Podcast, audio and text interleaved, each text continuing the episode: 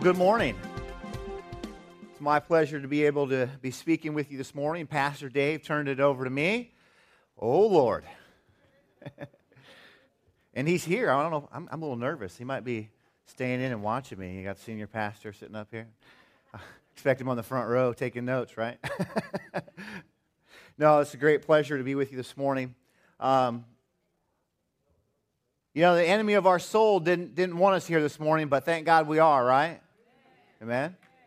You know, uh, I almost missed Thanksgiving dinner. And I was, get, I was getting a little hot, let me tell you.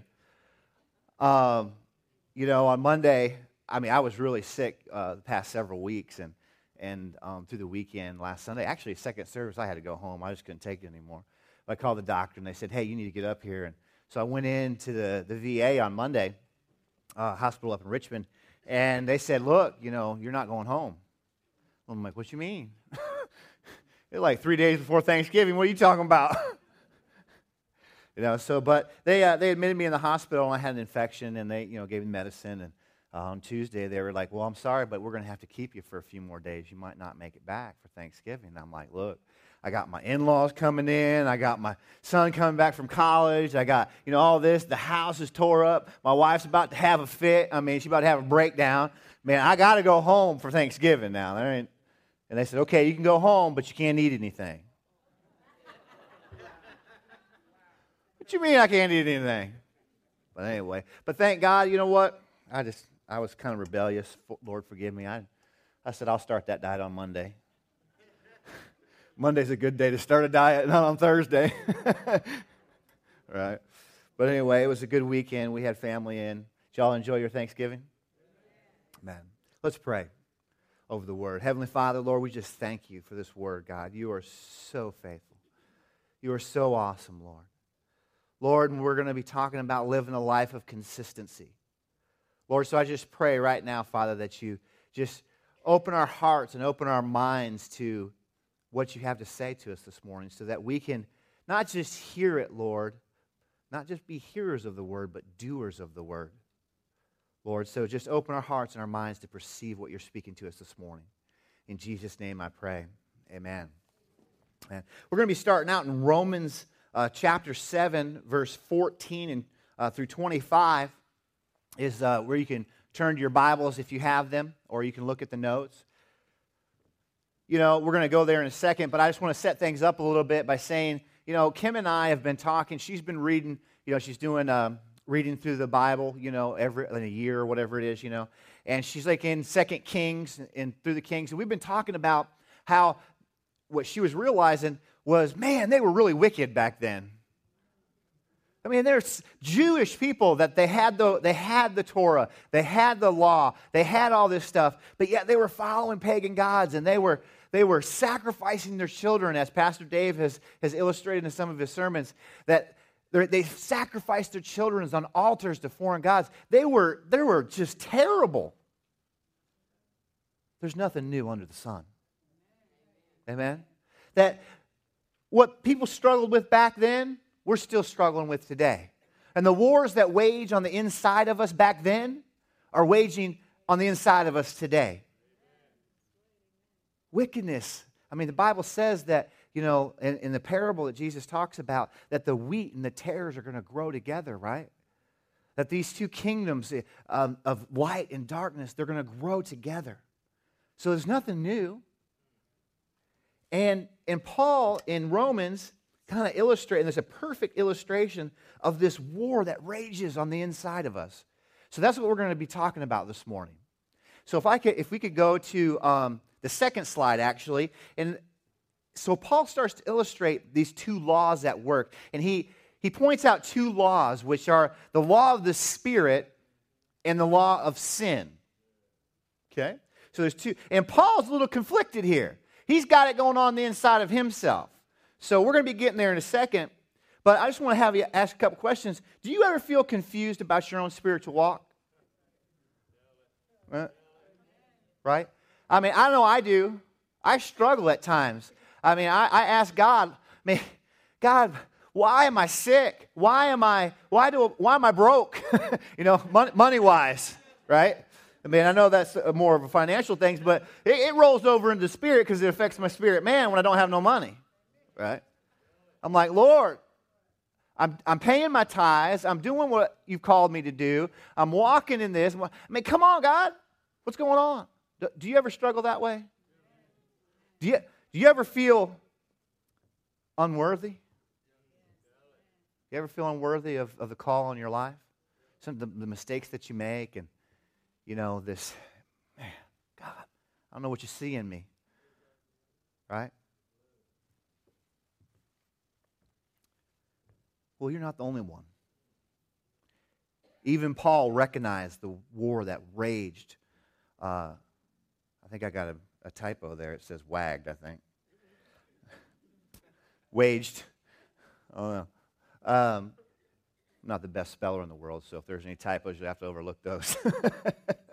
but Paul recognized that war, that wa- the war that was uh, raging on the inside of himself. Matter of fact, he even called himself a wretched man. Paul, the guy that ascended into heaven. Right? A wretched man. Identity issues, Paul had them. Let's, let's look at Romans 7 14 through 25. This, I love this section of scripture because it illustrates. I don't know if it's because Paul's a confusing writer or if he was just confused. I'm not sure. But listen, listen to this. It says, I do not understand what I do. For what I want to do, I do not do, but what I hate, I do. And if I do what I do not want to do, I agree that the law is good. As it is, it is no longer I myself who do it, but it is the sin that lives in me. For I know that good itself does not dwell in me, that is, in my sinful nature. For I have the desire to do what is good, but I cannot carry it out.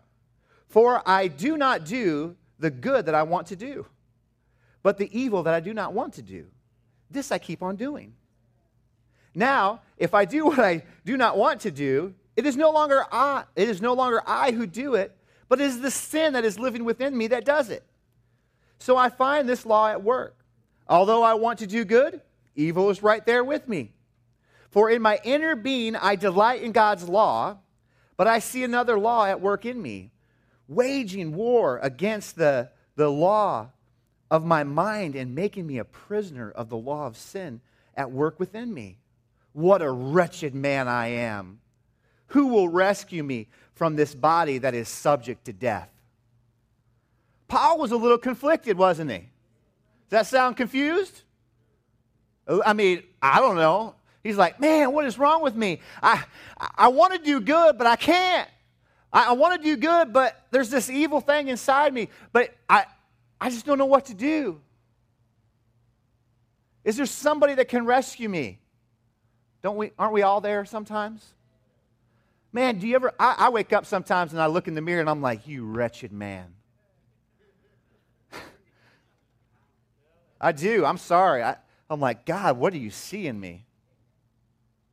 But we're going to be talking about that because that's because we all get there, don't we? But there's something coming. So stay with me.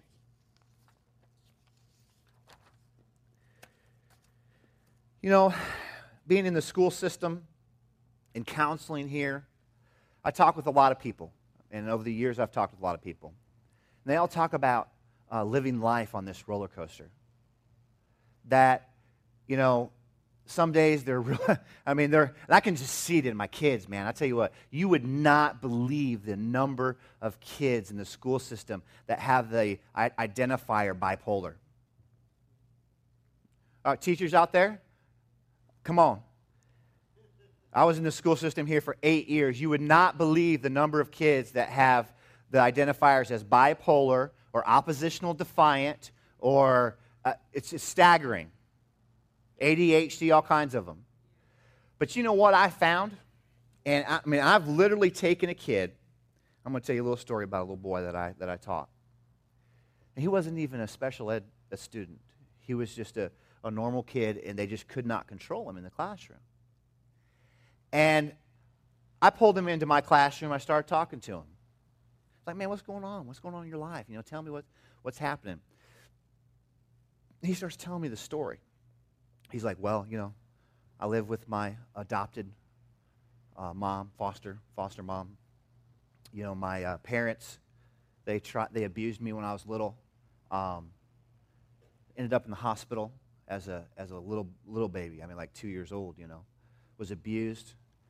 And he said, so I was adopted by this, this family, foster family. And I've been living with them for the past, he's about 12 years old, so living with them for the past 10 years. My adopted mom's dying of cancer, and my adopted father doesn't want me. This kid's emotions were all over the place. I mean, one day he'd be flying. Man, he's all over the classroom talking. The next day he's down here. Next day he's up here. Next day he's down here. They could not control him. So what I did was I pulled him in and I started talking to him. I started telling him about, you know, how there was a different way to live. Now, see, I couldn't preach the gospel, right? But there's that gospel that just weaves through it all, right? I'm going to find a way to preach the gospel. And eventually, you know, he did ask me about the gospel. And I, I see now, when you ask me about the gospel, that opens the door for a teacher. You know, teachers, that you can share your faith if they ask you to. If a, if a student asks you to, you can share your faith. So he, he told me about this, how his emotions, how his life just filled in chaos and you know, just day by day, his emotions were all over the place. And I started, helping him. And I started putting some things in place for rewards for him to earn. And that little kid loves some video games. You know? So I called some of the teachers on his team and I said, Look, how would you like an opportunity to get some consistency in this kid's life and have him not terrorize your classroom? Like, sign me up. I said, Okay, give me all your old video games. They're like, What? And there was one teacher, Mr. Mack, he was a teacher there at Challoner, and, and he gave me all of his um, PlayStation 2 games, you know. So I put him in my class store.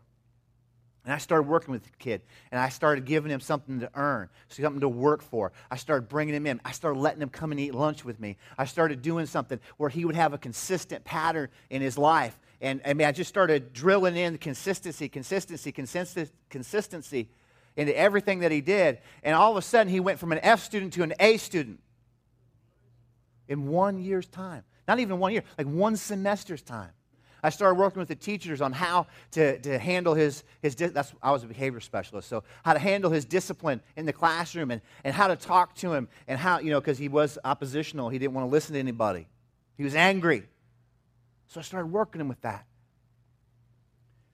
And he started getting better and better and better.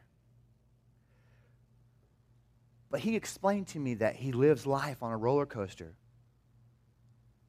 and he couldn't figure out how to get off of it.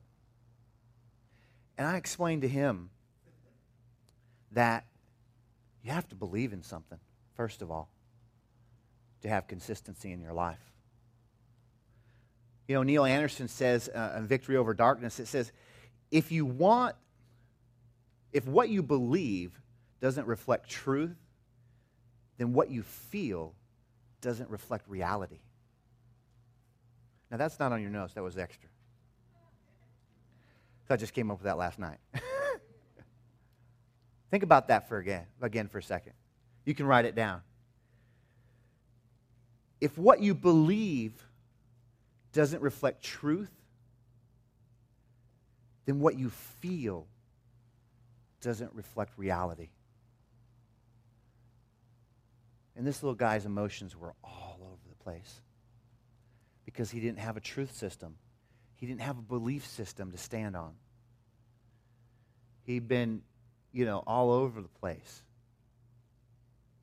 So today, we're going to find out a little bit about that truth system, that belief system, so that our feelings reflect reality. Because, you know, that's where we struggle. It's those, those emotions that are up, those emotions that are down, all over the place. Let's find some consistency in life. So Paul talks about this, this roller coaster, and, and, he, and he defines it in two ways the law of sin. So there's this law of sin operating in our lives. And it says, uh, I have a question here. It says, What does the flesh want? You ever ask yourself that question? What does the flesh want? Because if it's a, a war raging on in the inside of us, there's desire there, right? And Paul talks about that. It's what I want to do and what I don't want to do. So there's this conflict. So in his conscious self, he's saying, I want to follow God, but in this uh, subconscious self, there's this sin nature at work that wants something too. So there's, there's conflict between those two things, those two constructs, right? So what does the flesh want? I know what I know what I want. I want to serve God. I want to follow him. I want freedom. I want everything that the Bible says, right? But what does the flesh want? You ever thought about that? And all of us are a little bit different. Your flesh is a little bit different than my flesh. Your desires and needs are a little bit different than my desires and needs, but we all got them. And if it's sinful, it's no good, right?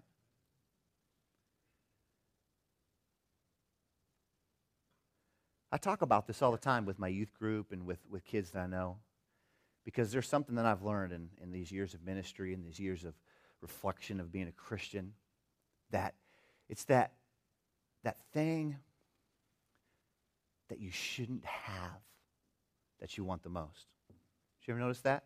So I, I, was, I actually lost a couple uh, of the youth group uh, when this movie came out because I was so hard on it. You know that movie about the, um, what's that movie about the vampires and the werewolves? The uh, Twilight. Yeah, yeah, Twilight. So I was preaching about Twilight with the youth group years ago when that movie first came out. And, and I was talking to them about, you know, what, what makes this such a great movie? And, and, you know, all the girls, it's a love story. Oh, it is? A love story. Okay. Yeah, it's so romantic. He's a vampire. He doesn't have a soul. Okay.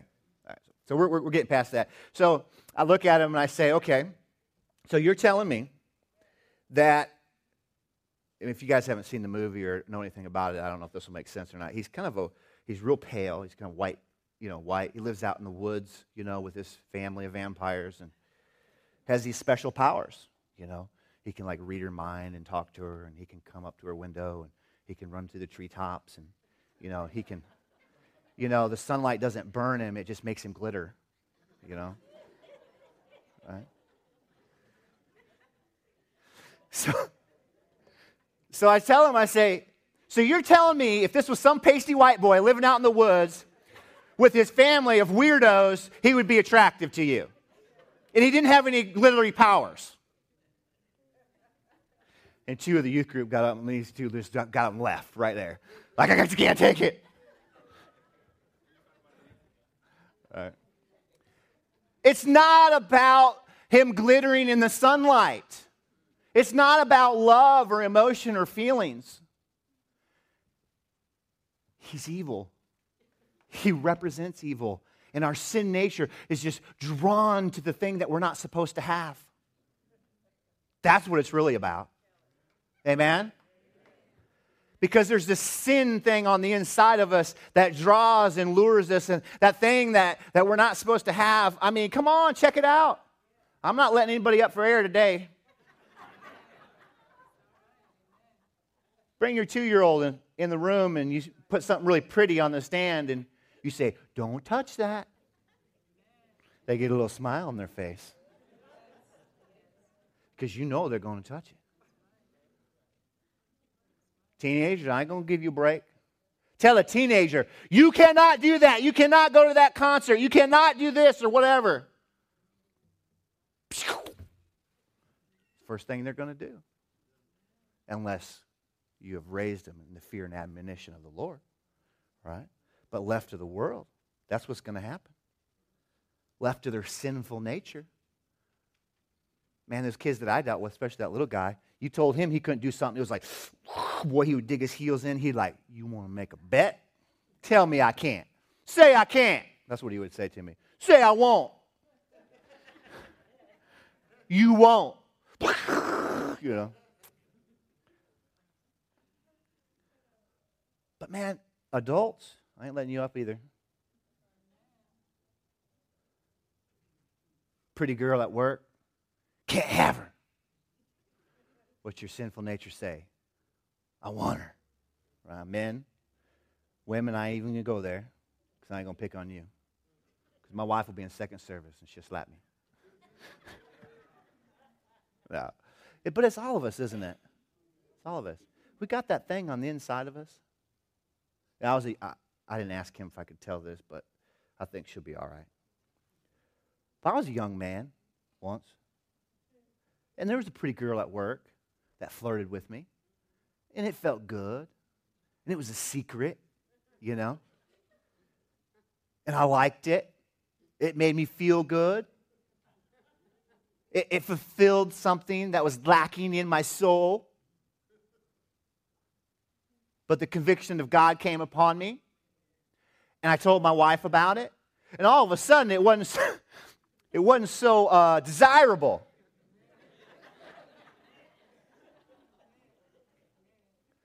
And instead of me sitting with this group of people from work at lunchtime, my wife was coming and sitting with me at lunchtime. And instead of me hanging out and talking in the parking lot for 15 or 20 minutes after work, Kim was like, uh huh. You're going to be home, right? Five minutes. Five, five, minutes from there to there. I don't, you can stop and get a drink if you want to, but that's six minutes. Right?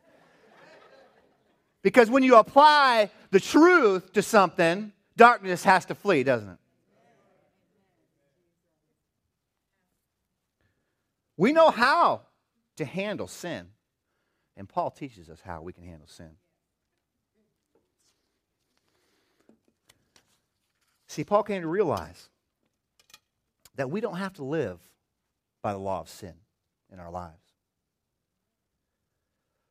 but by the law of the Spirit. So, how do we live according to the Spirit? It's a question. Because we know that our, sin, our sinful nature is there. We know that we want to do the unrequited thing, right? That, to obtain that object or that thing that we're not supposed to have. So, how do we reject that and walk in the Spirit? Well, Paul, give, I'm going to give you some, some tips here. I've only got three, so we should end relatively on time if I don't get carried away. I told Kim, I said, I'm going to preach for 30 minutes. She said, Good luck.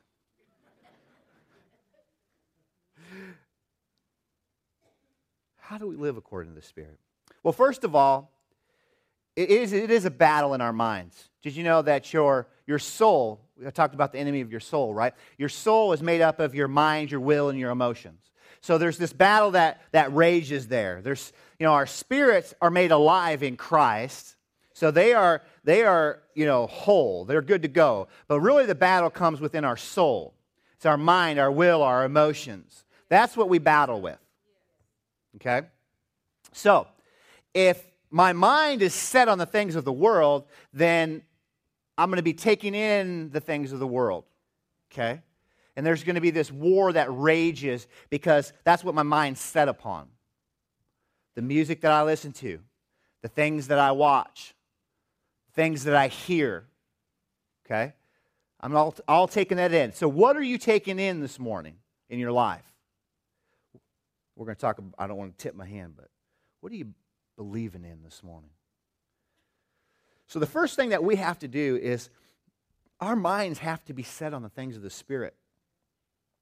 The more that, we, that you dwell on His Word and His truth, the more you will put to death the things of the flesh. You know, I was watching a movie. I started watching this movie uh, the other night, maybe two nights ago, and I, I had to shut it off. And I was talking with my wife about it, and I was just like, you know, it's been three years. We got rid of cable TV, we got rid of our satellite, and but we did get like uh, the Netflix. You know, we got Netflix and we got Hulu and you know just a couple things that allow our kids to get on there and watch some cartoons and watch some things. But you know, I get on there and I watch movies and such. There's some nasty stuff on there. And my in laws are here, you know, for the holidays. My in laws were here. And if you knew my in laws, they come from the old school, very disciplined in their faith. And, you know, Kim, my wife, grew up without a TV. Didn't have TV, didn't have no pumpkins, didn't have no Christmas tree, didn't have none of that stuff. They focused on God and God alone. Okay? No trick or treating, no, I mean, nothing. Right? Very disciplined in their faith. Godly family. Now, I'm not saying there's anything wrong with those things. That's just the way that she lived. Okay? But I was watching this movie and, and I finally had to shut it off. And, and my mother in law said something to me. She said, Was the Holy Spirit grieved? And I thought about that and I prayed about that. And I was like, That's brilliant. If we're looking at something or we're doing something that's not right, it's not godly. It's not the thing that we're supposed to be doing. There should be something on the inside of us rising up, and the, and the Holy Spirit should be grieved at that, and we should stop doing it. If you don't have something on the inside of you when you're watching something that you're not supposed to rise up on the inside of you, there's an altar that can fix that. Because we should be grieved at what the Holy Spirit is grieved at. And if he's alive on the inside of you, then that's what's going to happen. And I was grieved at what I watched. And I shut it off. And I told my kids, I told my son Devin, he's in Bible college down in Fayetteville. He was back for the holidays, and I, I was talking to him. He's, he's kind of a man now, so I can really open up and talk to him. And I'm like, you know, man, I just, oh, I'm going to spend as much time in God's Word as I spend watching, more time in God's Word than I spend watching TV. Think about that for a second. If I was focused on the things of the Spirit, I was focused on His Word as much as I am focused on that darn television, we'd all be Bible scholars. You know, two hours in the Word a day, even if it's two hours in the Word in a day, about six years, you'll all be Bible scholars. Pastor Dave, I'm sorry. They might be coming.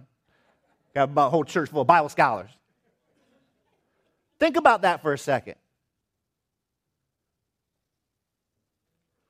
We got to set our minds on the things of the Spirit. We must bolster our truth system. We must take the truths that we find in God's Word and apply it when we are faced with desires of the flesh. See, it's not just enough to have our minds set on things of the Spirit, we have to put it into practice. When Jesus was tempted in the desert, he put the word into practice. He combated evil, he combated Satan with the word of God. We've got to bolster our truth system. Remember, it's what we believe, not just, yeah, I believe in Jesus. No, no, no. What we believe. What is that based on? Our belief system is based on the Word of God.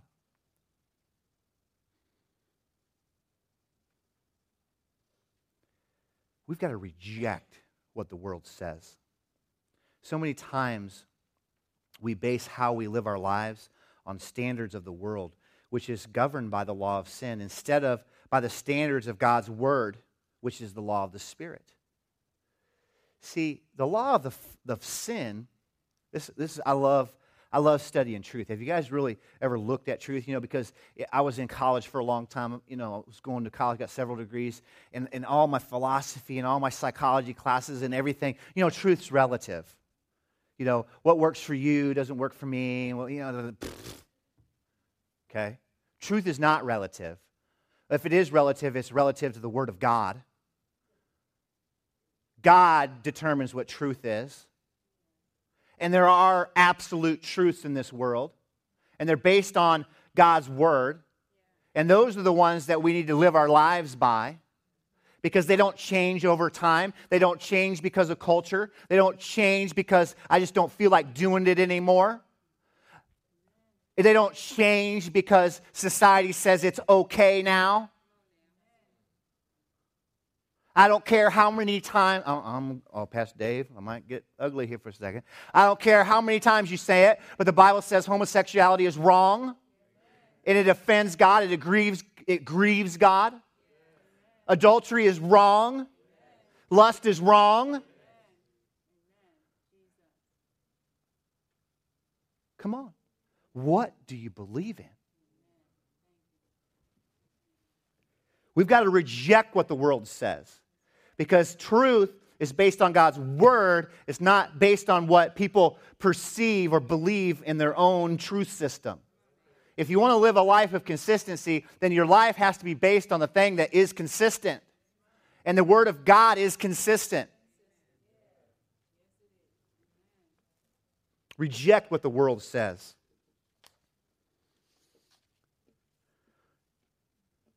Paul says that we are no longer slaves to the law of sin and death, but we are set free by the law of the Spirit of life in Jesus Christ.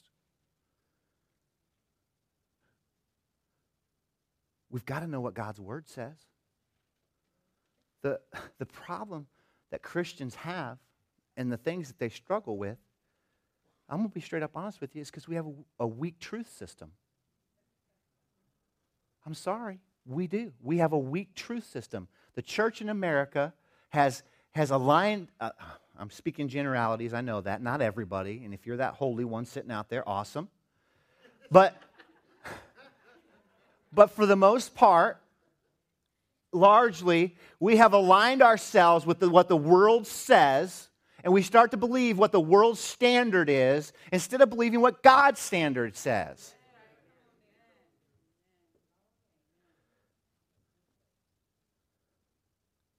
Because we don't really, yeah, we read the Bible, but we really don't have anything concrete to stand on.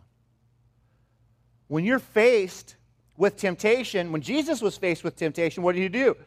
He rebuked the devil by quoting Scripture. When the enemy of your soul comes against you and you're beaten down, what are you going to say to him?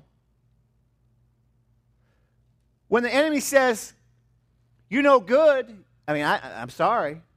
I have a checkered past. But when I get up and maybe I've had some dreams or I've had some thoughts and that, that grieve the Holy Spirit on the inside of me and I feel bad about it and I look in the mirror and I say, You wretched man. And the enemy's saying, You're not worth it. God really doesn't love you. That's just all fake, that Christianity stuff, man. Oh, man, Pastor Jamie has those thoughts? Uh, yeah. But the cool thing is, you ready for some truth? I can look at the I can look at myself in the mirror, and I do this. My family thinks I'm crazy because I talk to myself all the time. But I can look in the mirror and I can say, therefore, there is no condemnation for those who are in Christ Jesus. Because through Christ Jesus, the law of sin who gives life has set you free from the law of sin and death.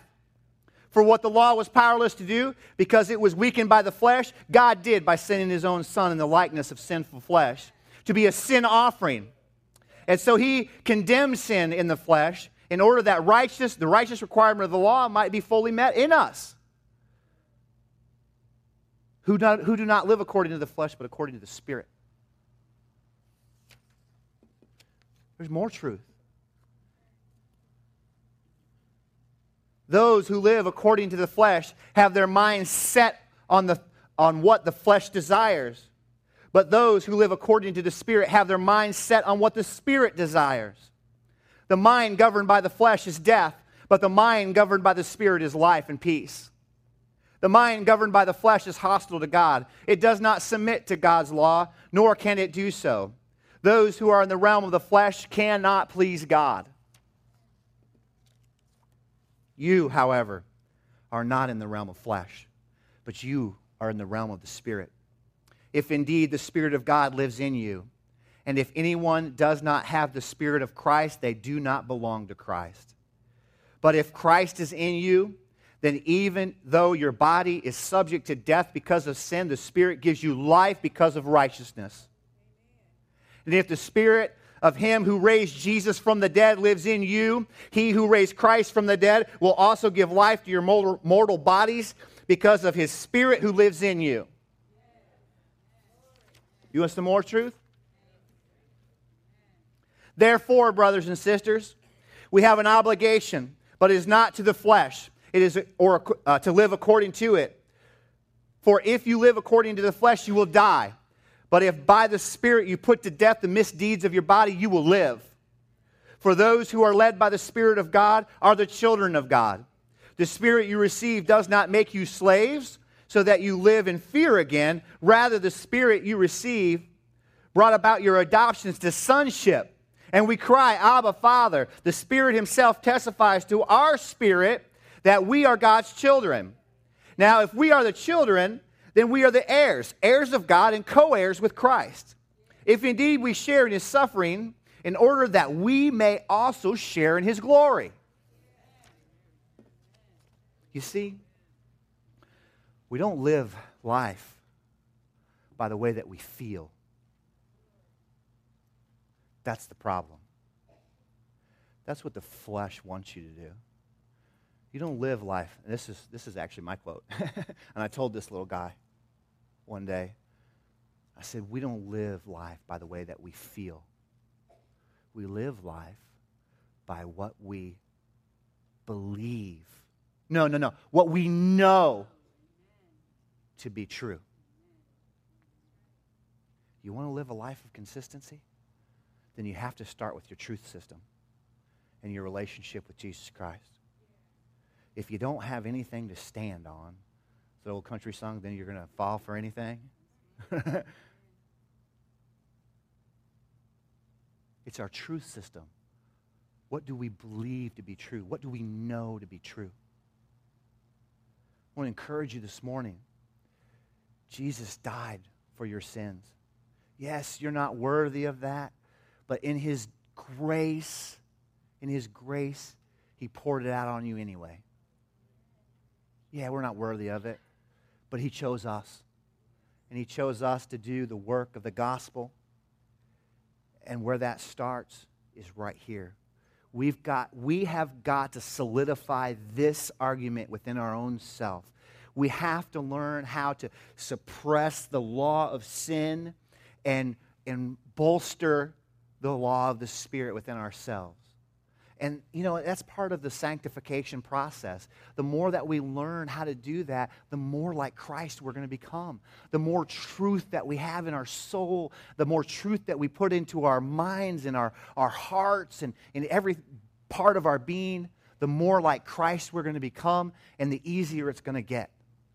And then you're not going to live this life on a roller coaster up and down, your emotions all over the place. You're going to live a life of consistency because the thing that you have your mind set upon is consistent.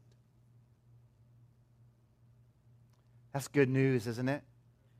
That's good news. Because from a kid that came from a seriously broken home, dysfunctional home, I can put my I can hang my hat on that.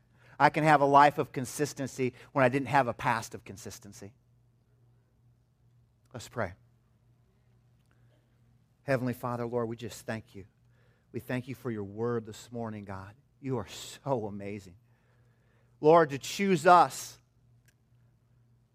for your Son to come and die for us, so that this law of the Spirit might be lived out in us. That the law, that you came and you conquered the law of sin by dying on the cross.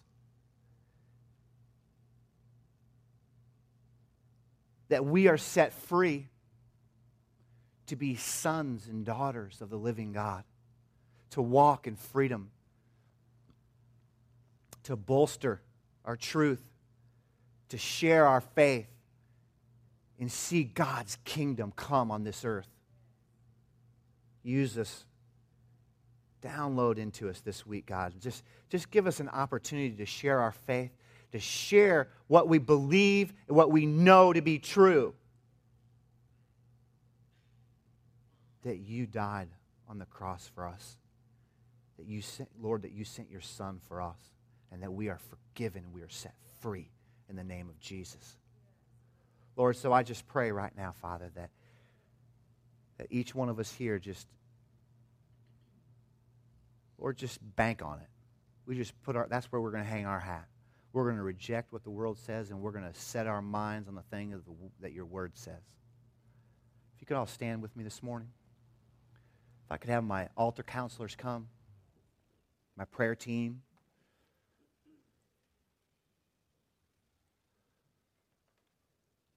Use this, God, this week in Jesus' name.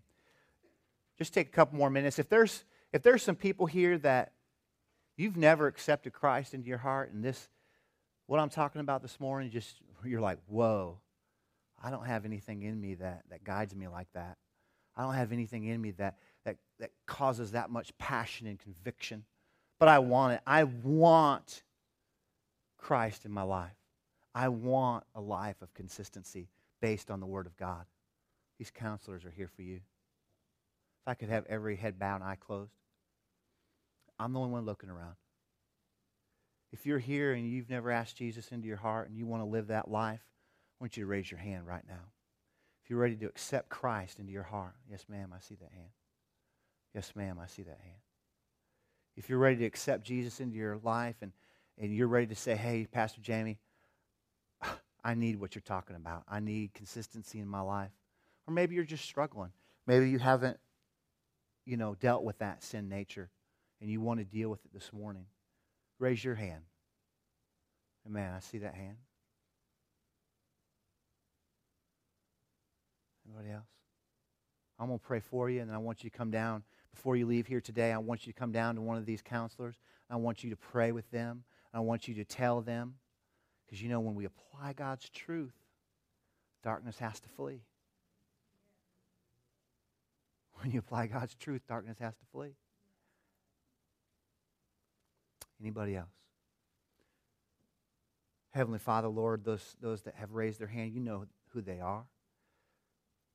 Lord, I just pray right now for those that uh, raise their hand for salvation. They've never known you or they don't know you, feel like they know you. God, I just pray for them that their hearts be open to the gospel, that their minds be set on the things of the Spirit, that they're going to reject the, what the world says and they're going to, they're going to accept what the Word of God says.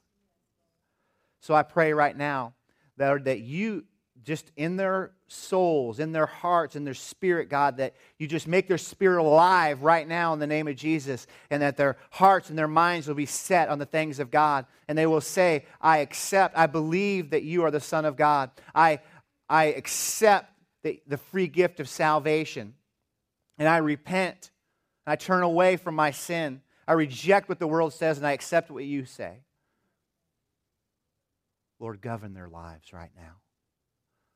Lord, for those that are still struggling with that sin nature, that are, all of us, every hand in the building should be raised.